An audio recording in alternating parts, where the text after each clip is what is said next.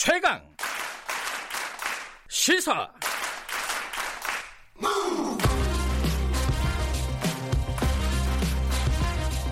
지금 여러분께서는 김경래 기자의 최강 시사를 듣고 계십니다.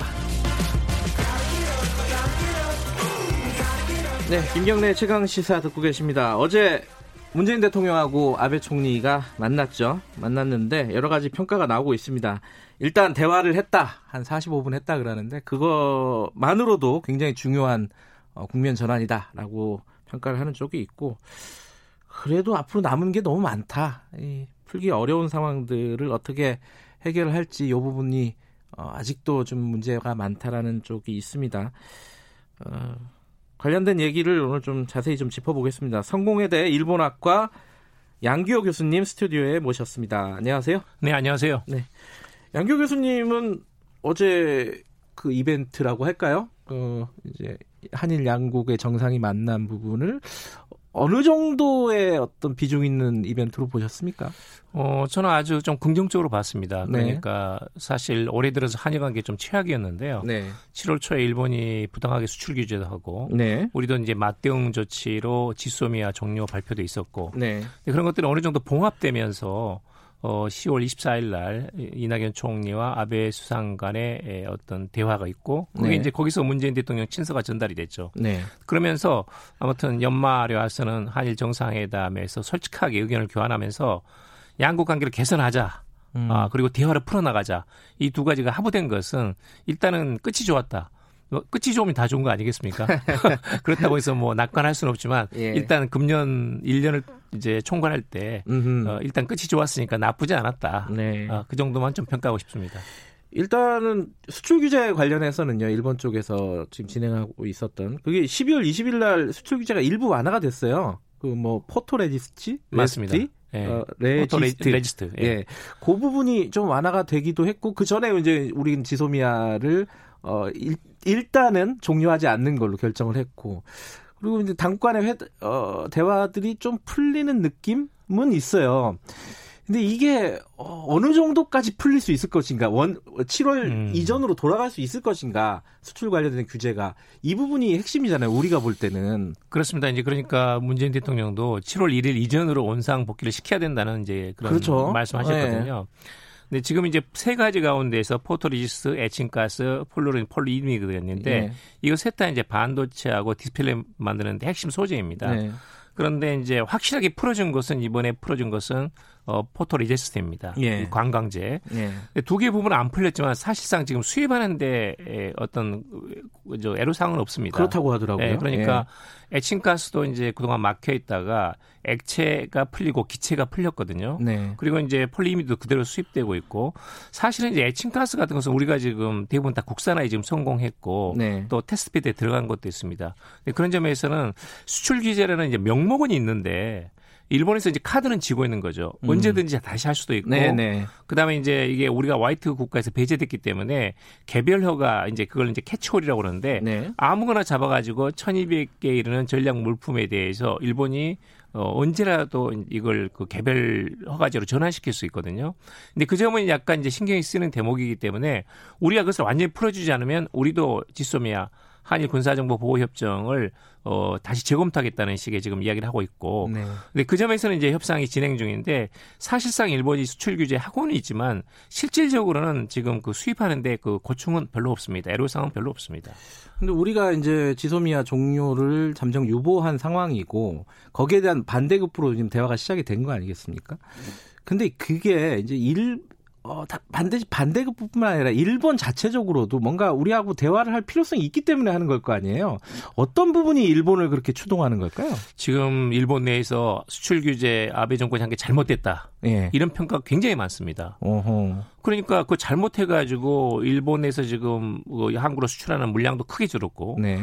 지난 3개월간에 이 한국인의 방일 관, 저기 지금 관광객이 지금 예. 100만 명 이상 지금 저 감소했거든요. 네. 그러니까 지자체에서는 굉장히 지금 어, 아우성이 터져나오고 있습니다. 네. 네, 그런 점에서는 잘못했다라는 네. 것이고 또 일본 내에서 여러 가지 지금 스캔들이 일어나면서 아베 총리 예, 관련된 그러면서 예. 지지율이 지금 떨어지고 있거든요. 음흠. 그러니까 이제 한일 관계를 관리해 나가지 않으면 어, 말하자면 정치적인 입지가 점점 좁아지는 거예요. 음. 근데 그런 점에서는 이 수출 규제 문제에 대해서는 어, 앞으로 풀 의향이 있다라는 것을 이제 암시적으로 하면서 네. 양국 관계를 개선해 나가자. 네. 그러니까 먼저 아베 수상이 먼저 자기 입으로 양국 관계를 개선하고 싶다. 네. 이런 말을 했거든요. 그게 최근 들어서는 거의 처음인 것 같아요. 거의 처음인 것 같아요. 예. 그러니까 이제 어, 어저께 나온 것은 다시 중요한 이웃 나라. 음. 그다음에 아, 예, 양국 그렇죠. 관계를 개선한다. 예. 이런 것들은 거의 이제 어, 뭐 2, 3년 동안의 그 냉각 관계에서 다시 원상 복귀 될 수도 있다는 어떤 청신호 를 알리는 어떤 메시지일 수도 있지만 그것도 너무 평, 높이 평가해서는 안 되지만 네. 그런 점에서는 어제 분위기가 그렇게 나쁘지 않았다는 것은 사실입니다.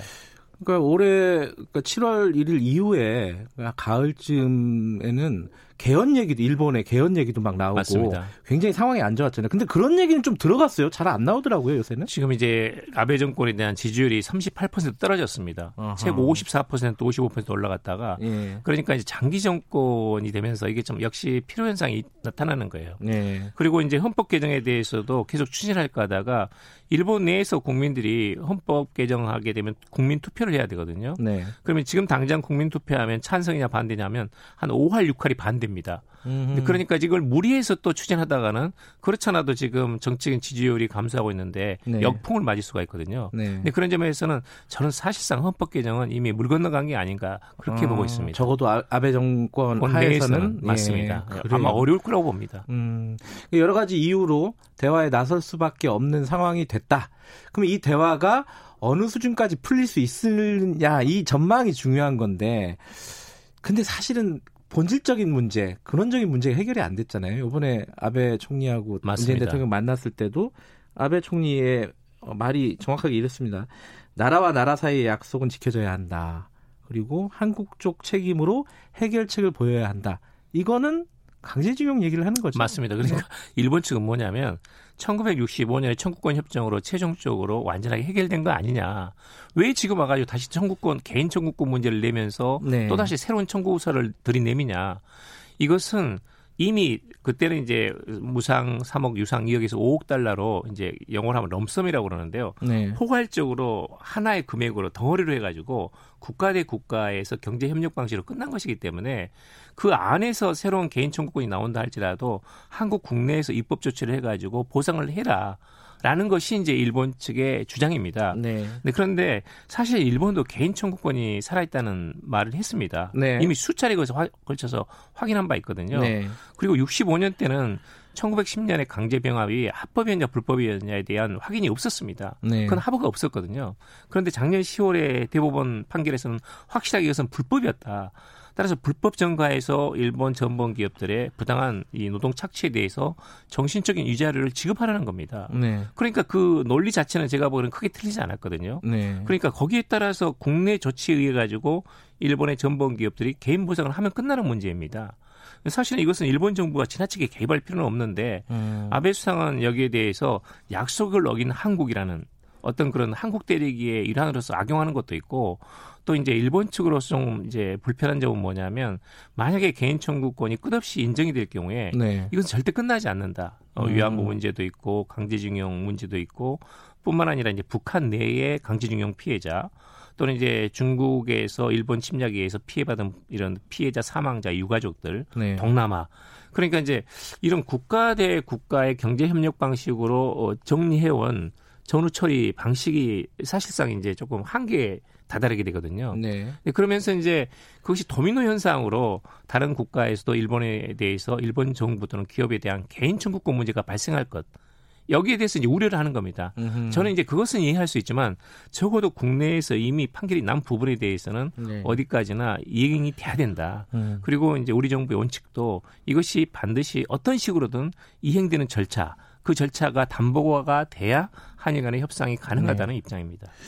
그러니까 순서대로 보면은 강제징용과 관련된 어 우리 우리 측의 대법원의 판결이 있었고 그 이후에 일본의 수출 규제가 있었고 그 다음에 이제 지소미아 종료 결정이 있었어요. 그러니까 순서대로는 그렇게 되는데 지금 이제 대화를 하는 거는 수출 규제와 지소미아 종료 요 부분은 대화가 가능한데 강제징용 관련된 거는 지금 대화가 불가능한 상황 아닐까? 상당히 어려운 들어요. 어려운 네. 상황입니다. 그러니까 이제 지난 11월 22일 날 우리가 조건부로 지소매를 연장했는데 네. 그때 협상을 나름대로 잘했던 건 뭐냐면 강제징용 문제하고 수출 규제 지소매를 따로 이제 분리한 겁니다. 네, 네. 그러니까 이것은 이제 실질적으로 상호간의 전력 물자가 통제한다면 그게 가능한 것이 상호 검증할 수 있다면 수출 규제는 이제 앞으로 풀어나갈 수 있다는 것이 지금 아베 수상 또는 일본 정부의 네. 입장이거든요.